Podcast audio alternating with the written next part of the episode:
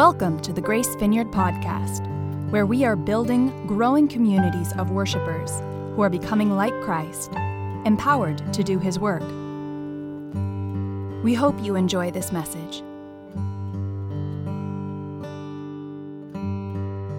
So he already gave away where my accent's from. It'll it'll get thicker the longer I'm up here. Uh, so I come from a, a, church. You got it right. It, it's spelled Maryville, but we pronounce it Merville because we're from the southeast. Uh, and you probably already picked up on my accent. I was really rudely reminded of my accent a few days ago. I've been in California for about five days now and I was meeting with our regional leader of the vineyard here in Central and Southern California, uh, Mike Safford. And I'd been talking for a few minutes, and uh, he got a weird grin on his face. And I was like, What's going on, Mike? And he said, Dude, you're so neck. And I didn't, I'd never heard that before. I assume it's short for redneck. Uh, and I was like, What? He said, Oh man, you're just so neck. Like, I love your accent.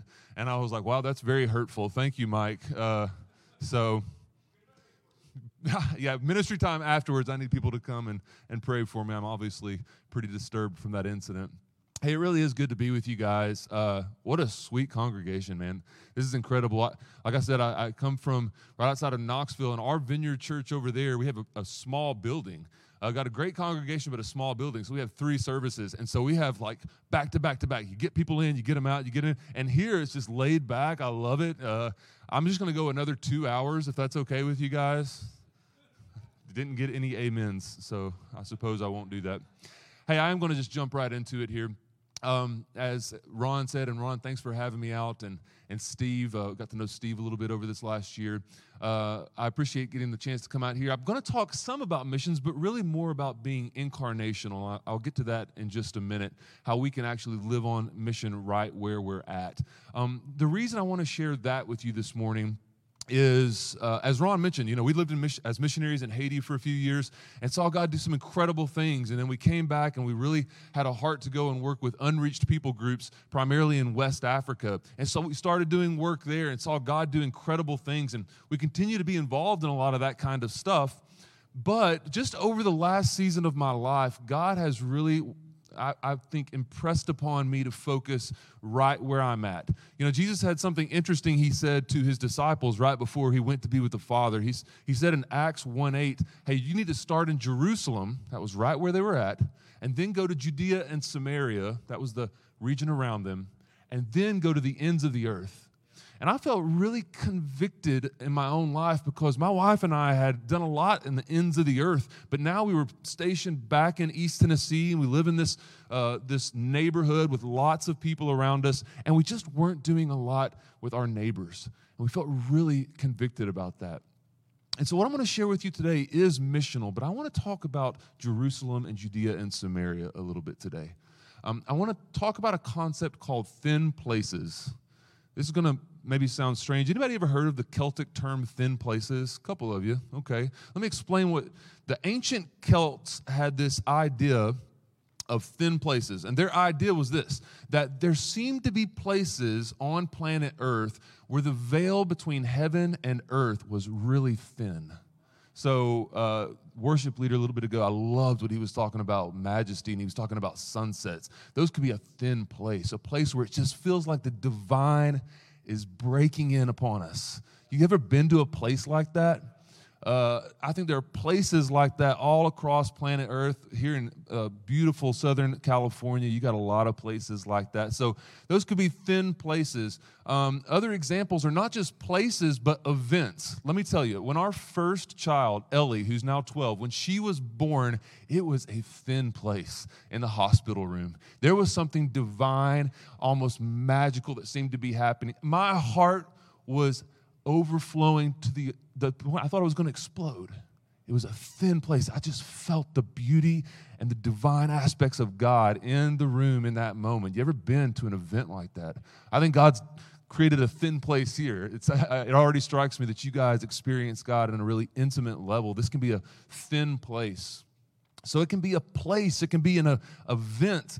Uh, Scripture gives us lots of ideas of thin places. So in the Old Testament, maybe you're familiar with places like Mount Sinai, where Moses would actually meet with God and have these experiences and encounters with God. It was a thin place. And Moses uh, also experienced God at the burning bush. What a weird, thin place where the voice of God said, I am that I am, coming out of a burning bush. It was a thin place. There are lots of examples. The Holy of Holies would, uh, in the temple would be another example of like a thin place. And maybe even more mysteriously in the Old Testament, you got the Garden of Eden where literally Adam and Eve are walking and talking with God in the garden. What must that have been like? A thin place. Um, you got them in the New Testament too, but let me tell you about a couple of my thin places. One of them is my home office. So we, we moved into the house we're in about three and a half years ago. And it is a quiet place where I can shut the door and have quiet times with Jesus. And Jesus has met me right there in my home office. It's become a thin place for me. Uh, Ron mentioned I come from East Tennessee. We have the beautiful Smoky Mountains, and I've, I love hiking. I've hiked almost every trail in the Smokies, and there are a couple places in particular that are just thin places. Now, you might be saying, well, Josh, that's all really interesting, thin places, but where are you going with this? Here's where I'm going with it today, and what I want to talk about for just a few minutes with you guys.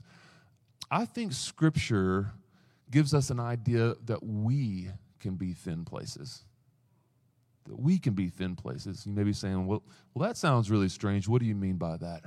Um, the Bible talks about us having the Spirit of God within us, that when we put our faith and trust in Jesus, He gives us His Holy Spirit. And I want to flesh that more out in, in just a second. But listen to what it says in 1 Corinthians chapter 3, verse 16. It says, Don't you realize that all of you together are the temple of God, and that the Spirit of God lives in you.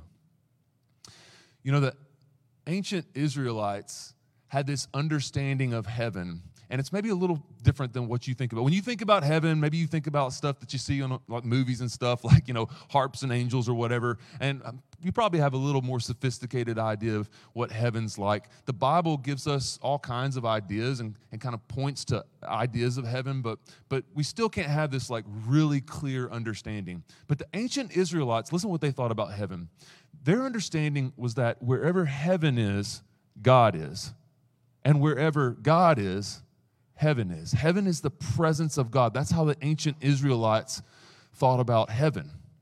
Now, why am I saying that today? Because if it's true that you have received Jesus Christ as your Savior and He has given you His Holy Spirit, the fullness of who He is coming into your life, that now you are a temple where the Spirit of God dwells. And if, stay with me, where God is, heaven is, and where heaven is, God is, then could it be that the power of heaven resides in you? Isn't that interesting? You might be a thin place. Here's why that's interesting. Because when I go to the coffee shop in the morning, the power and the presence of God, not because of who I am, I'm nothing special, but because of what Jesus Christ has done for me and entered into me, now, the presence of God goes to the coffee shop and it goes to your school and it goes to your workplace and it is in your neighborhood, and yet it lies dormant for so many of us. The power of God lies dormant because we've forgotten what Jesus did and the power that he gave. Amen, sister. Amen. Maybe today. You know what it means to live incarnationally? I, said I was going to talk about that a little bit. Uh, Jesus lived incarnationally. Here's what, very simply what that means Jesus was fully God and yet allowed himself to become fully man. He took on this stuff, skin, and he lived among us. Jesus did this. He took on flesh, he became like us. Let that sink in. Heaven took on flesh. Jesus is God and where heaven is, God is, and where God is, heaven is. And Jesus, heaven himself, took on flesh and came and lived among us. And now those who follow Jesus and are filled with his spirit are called to live on mission as he did. Listen, little pockets of heaven invading the earth. That is what we are. Not because of anything we've done, because of what he has done. Now, this is a powerful concept, and you may be saying, well, that's some really flowery, pretty language, but what do we do with that? Well, that's what I want to talk about for a few minutes. Dallas Willard said this. He said, We are built to live in the kingdom of God, it is our natural habitat. But many of us don't realize that that habitat is around us, that we have the power to enter in and live into that habitat. Uh, here's a question that we want to consider today, okay? What are you and God doing together these days? That's a question I've been asking myself every day for this last season of my life. What am I and God doing together these days? How are we partnering with God's Spirit, which lives in us if we're Christians, to the uh, and, and, how are we partnering in the social networks that He gives us? All right, I'm going to talk about three quick things. Here's how we can be thin places. First, we can partner with the Holy Spirit by being thin places in the ordinary the ordinary. I already touched on this a little bit. That means many of you are students, you go into your schools, the opportunity for you to be a thin place there exists. Many of you have jobs, some of which you don't even like your jobs, but you can be a thin place there. Some of you are stay at home parents, you can be a thin place there in the ordinary. Um, and so let me give you uh, some ideas from Scripture and then a couple of examples of how I'm seeing this in some people I know. So, Luke chapter 9, verses 1 through 3, this is going to be uh, Jesus talking here, and I'm going to use the message version because I, I love that version of this particular scripture. Listen to what Jesus said. He said, Jesus now called the 12, that's the disciples, and he gave them authority and power to deal with all the demons and cure diseases. He commissioned them to preach the news of God's kingdom and heal the sick. And here's what he said Don't load yourselves up with equipment, keep it simple. You are the equipment. And I just would say this to Grace Vineyard Fellowship today you are the equipment. You have everything you need because of the Spirit of God that lives in you to be a thin place in the social networks that you're a part of. Everything you need. You're the equipment. God could have done whatever He wanted, but He chooses to use us in profound ways. So, here's some examples of how I, I'm seeing this in people around me. There's one of my close friends. He, he works in a mortgage investment company in downtown Knoxville, Tennessee. Uh, he hated his job. He, he could not uh, wait for the weekend and he dreaded Monday mornings. Um, and just a few years ago, he really started uh, to be reawakened to who he was in Christ and some of the things that we're talking about today. In short, he started seeing himself as a thin place. And so slowly he would work in routine prayer into his life at work every day at this mortgage company. And he would start to look for ways to bless people. And he would start praying uh, prayers of blessing over people, and on and on and on. He so much developed out his what he called ministry that people started reporting about the air in that environment changing. They said, What is going on? And he now has a ministry as a thin place in a mortgage company in Knoxville. And it's changing the environment. People are coming to Christ. This guy's incredible. He's nothing special. I mean, when you meet him, he's, he's not like a massive like evangelist type. He's not, a, he's not really good with words. He just loves people really well and prays over them, and God starts to do things. He said he's become a thin place in a mortgage company. um, I had this friend. Uh, well, let me back up here. I, will tell you. Another, so my kids have had teachers that have been thin places. I, we had any teachers today out there? One, two, couple of. Okay, three of you. Uh, hey, teachers, good grief, the opportunity to be a thin place. My kids have had teachers that have seen themselves as thin places. Uh, teachers that have just poured themselves into my kids, and it's changed my kids' lives. It's not just a job for these teachers, they have realized that the power of the Holy Spirit lives in them and that they can radically affect young people's lives. My daughter had a coach. She, she's played softball most of her. Uh, most of her short life. And uh, she had this one coach on this, this Parks and Rec team. And this guy, it was a little league team, this guy was, he was different. He coached her little league team called the Yankees. Boo, I know. We're in, are we in Dodgers? Padres. What are we, Padres here? Okay. Go Padres. I'm sorry. Yeah, she, she, so she played for the Yankees. And this guy, over the course of the season, he was just different. Like, you have coaches and then you have coaches. This guy, you could tell, was investing in these girls' lives. And I remember at the very end of the season, they had their little trophy ceremony. And, and this guy, you could tell he put so much thought because he had a long thing that he had written for every single girl. And I'm telling you, he proceeded to basically speak prophetically over every girl on the team. He got to my daughter, he was like crying as he was talking to her. And what he said about her was spot on. And I thought, oh my gosh, this guy saw himself as a thin place on a little league girls softball team. And some of the words that he spoke, I guarantee will change the trajectory of some of those young people's lives. Because he saw himself as a thin place. Nobody else thinks like that on little league girls softball teams. This guy did.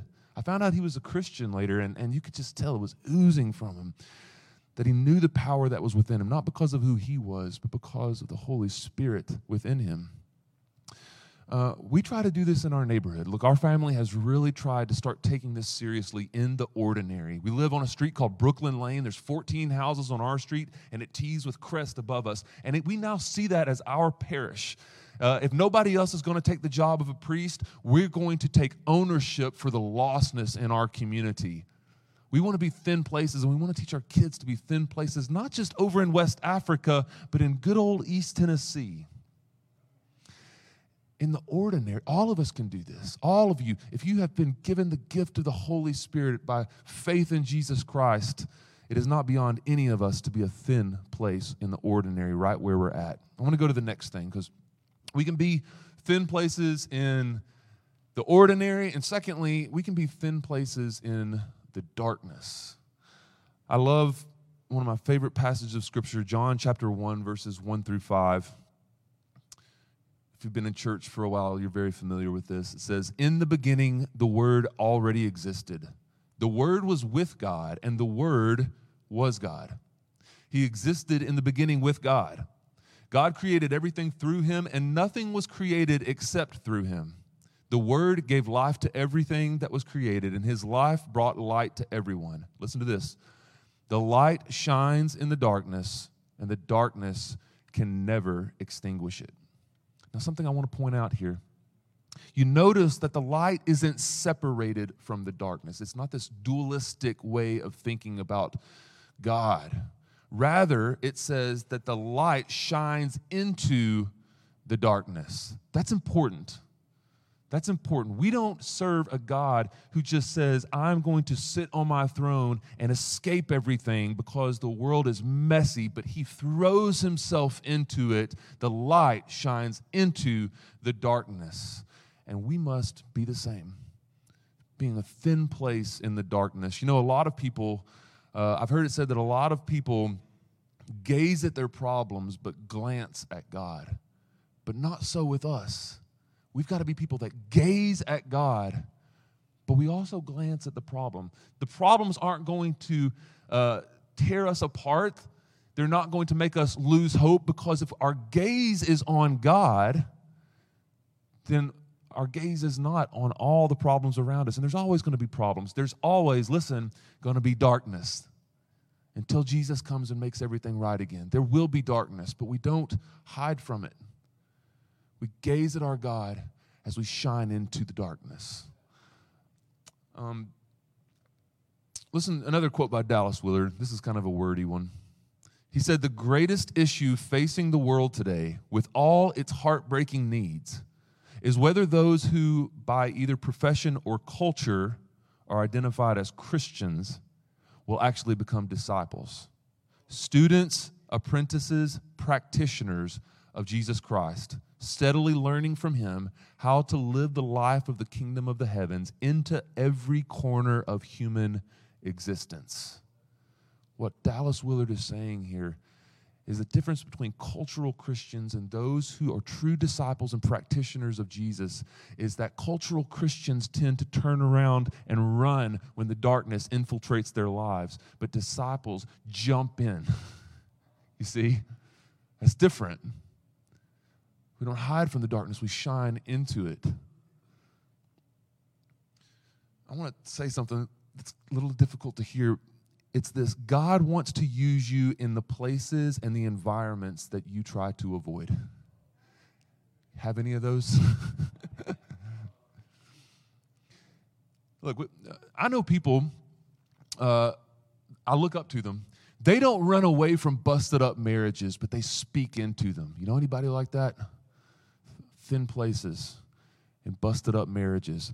I know people that don't run away when difficult children come along, but they throw themselves into their lives. Look, uh, I've got kids, and my kids are pretty good kids, and they still are busted up and drive me nuts. But do you know some of the kids that are just so difficult? Blessed be the saints that don't run away from that kind of darkness, but shine into it. We're be, be thin places where it's difficult, where it's hard, where it hurts, where it smells.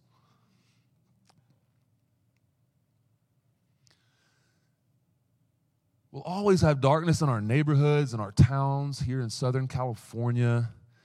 But living in fear or avoiding is not the way of hope, which is Jesus. And Jesus beckons us to follow him into the darkness and shine when all seems lost and hopeless. Tell a weird story real quick. Uh, I, a few years ago, at the same time, was mentoring two guys uh, internationally. Uh, they lived in two separate countries overseas. And um, man both of these guys i just they were rock stars. They were they were like ministry machines. I just i thought these guys are going to do incredible things for the kingdom of god. And both of them at just about the same time uh, before they got married got their girlfriends pregnant both of them.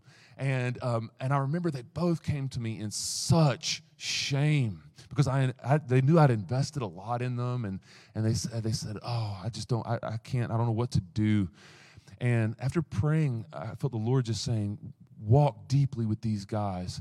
I'm going to offer reconciliation in all the ways to both of them. And so I, I did. And, and two things happened. One guy was too busted up with shame, he just couldn't lift his head up. And he ended up uh, walking away from me, walking away from his faith, walking away from the girl he got pregnant, and I, and unfortunately, I've fallen out of touch with him. And, and that's not to throw shame on this guy. It's just it's it's what happened. And the other guy entered into a season of reconciliation, repentance, um, went through all kinds of transformative things in his life, and he ended up uh, being stronger than ever in his faith. He ended up getting married, and now he's the father to two incredible kids. And that guy now has a, ch- a, a, a church planting movement with over a thousand churches in it. True story. And I don't tell that story to throw shame on the one guy as if he was a failure. Here's, I, here's why I tell that story today. Because there are people in the room right now that think because of the gnarly stuff in your life, God can't use you as a thin place. And I beg to differ. There are people in the room right now that either in the past or maybe even right now have sub- substantial sin, stuff that they would be so ashamed if anybody in the room knew about it. I think God wants to call you out today and raise you up and tell you that you can be a thin place. He will use and redeem your story a thin place in the darkness. One more thing about the darkness. I don't know if you've ever heard of this guy. Probably haven't. It's kind of an obscure story. This was a, a Moravian missionary hundreds of years ago named George Schmidt. Uh, back in the 1700s, he, he was a, a, a, missionary that went down from Europe to South Africa. Uh, the Moravians have a really interesting uh, uh tradition when it comes to missions. And um, so he was sent by Germany from a guy maybe you've heard of named, named uh, Ludwig von Zinzendorf. Uh, Zinzendorf, quite a name, yeah.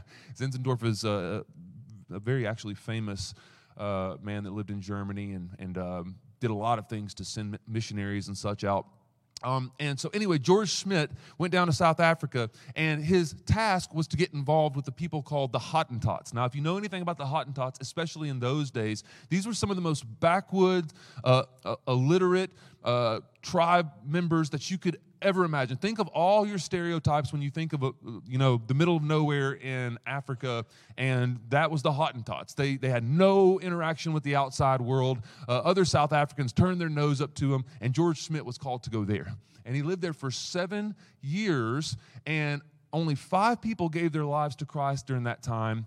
He taught a few people how to read. And then persecution from the Dutch Reform, Reformed Church in South Africa, through persecution, he was forced out. And he left utterly dejected after seven years in the middle of nowhere, giving his life.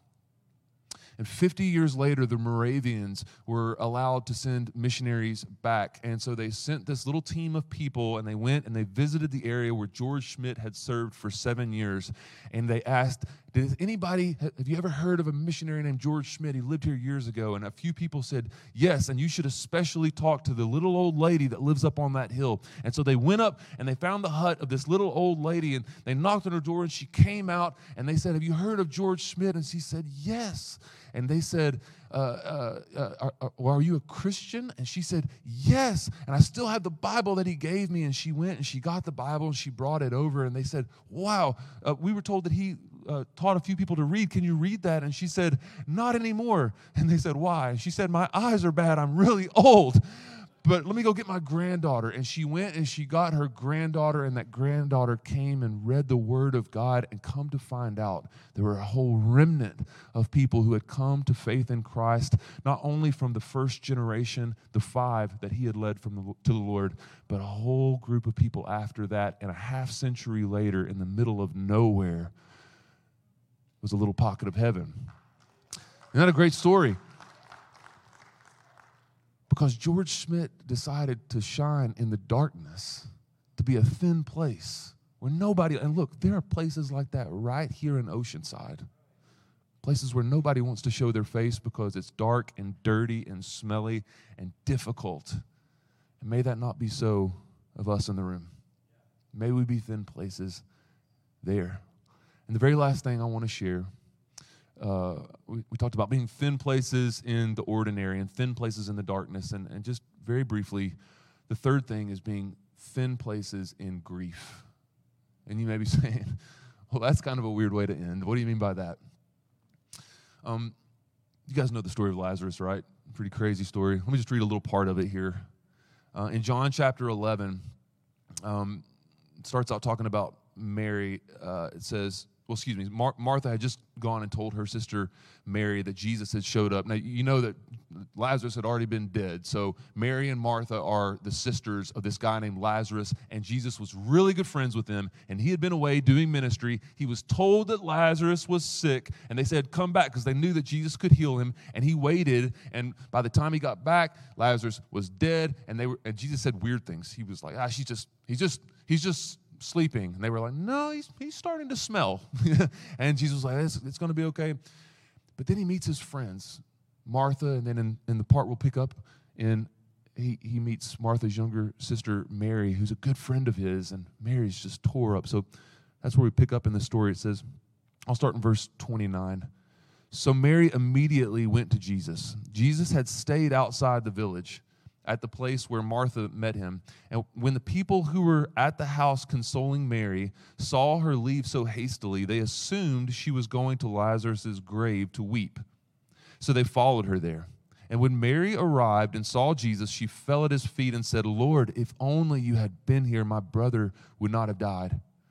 And when Jesus saw her weeping and saw the other people wailing with her, a deep anger welled up within him, and he was deeply troubled.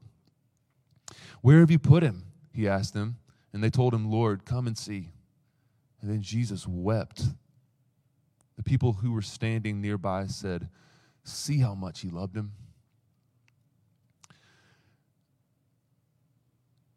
You ever asked yourself the question if Jesus knew what he was about to do, and spoiler alert, he raises him from the dead.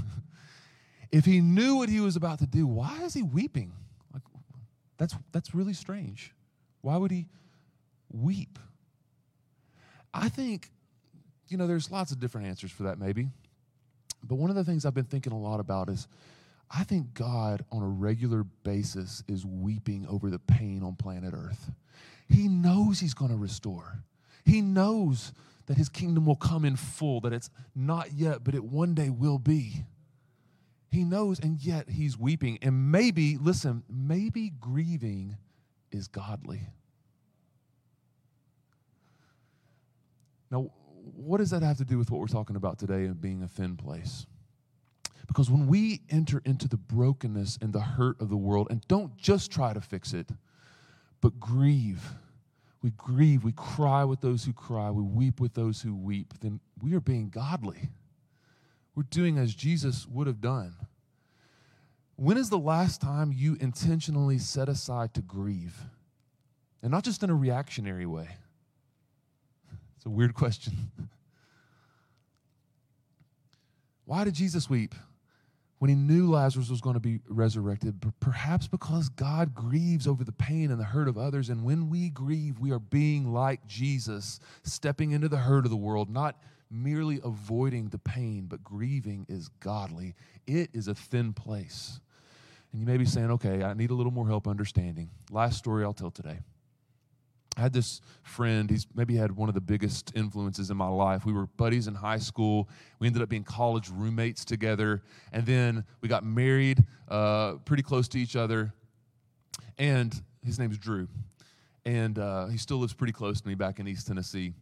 And after we got married, we both got pregnant about the same time. So my wife Amanda and I got pregnant with our first. Drew and his wife got pregnant with their first. And so uh, Drew was gonna, they were gonna have their baby first. And, and sure enough, the time came for the baby to be born, and clearly something was wrong.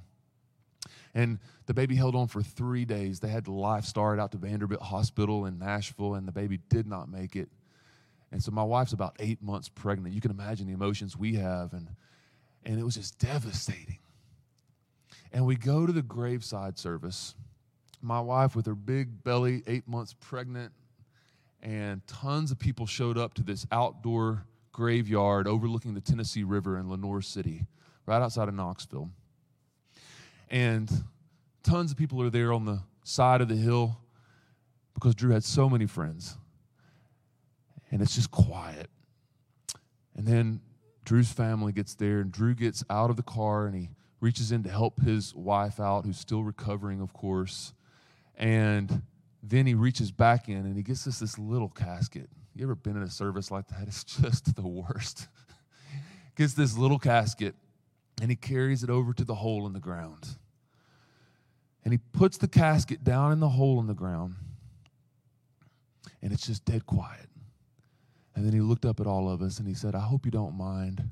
I don't know what to say, so I'm just going to worship my God.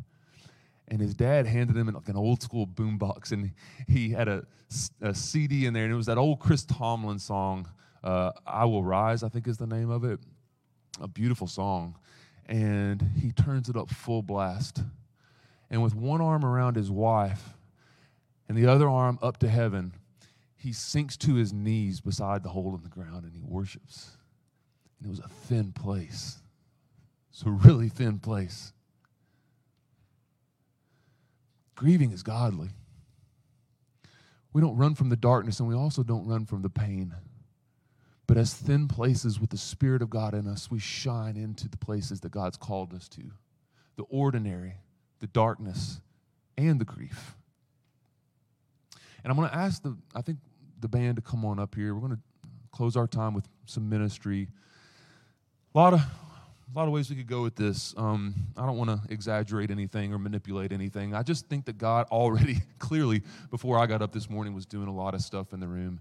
And I, I know we got a ministry team that's going to come up. I'll be up here. I got my buddy Gary who might join for ministry up here. Put you on the spot. Um, look, it could be nothing that I discussed today. If you need prayer for absolutely anything at all, here in a minute, we're just going to invite the Holy Spirit to minister to some people. Uh, you can come to the front. You can stay where you're at. I know uh, the lady that was up here a few minutes ago said we can actually go and pray for people out in the seats, whatever the Lord might want to do. But, but here's a very simple invitation to prayer. Uh, many of you maybe are feeling called to awaken as a thin place. For some of you, it's in the ordinary. For some of you, maybe you felt convicted about being a thin place in your job or in your school or, or in your neighborhood for some of you, you know, when I was talking about darkness, something came to your mind and you know where God's calling you to, but you're scared. We want to pray with you, we want to lay hands on you. And some of you are grieving, or you know of someone that's grieving. Um, we want to pray for you. maybe if it's you that's grieving, we want to just pray over you. We, we don't want to try to fix you. we just want to minister to you and, and, maybe weep with you. And some of you know some people that are grieving, uh, and, and you know you need to be a thin place there. So, for any of those things, I'm just going to invite the Holy Spirit. I'm going to step down here and kind of let the worship team do whatever it is they, they do. Um, come get some prayer, and let's just see what the Lord might want to do in, in the closing minutes here. Holy Spirit, would you come? Would you have your way in this room? Would you just continue to minister to hearts? For those who are not living as a thin place, would this be a catalytic moment in their lives where they could awaken to what it is you want to do in them and through them? So, again, I pray very simply Holy Spirit, come and have your way. Jesus, let your kingdom come.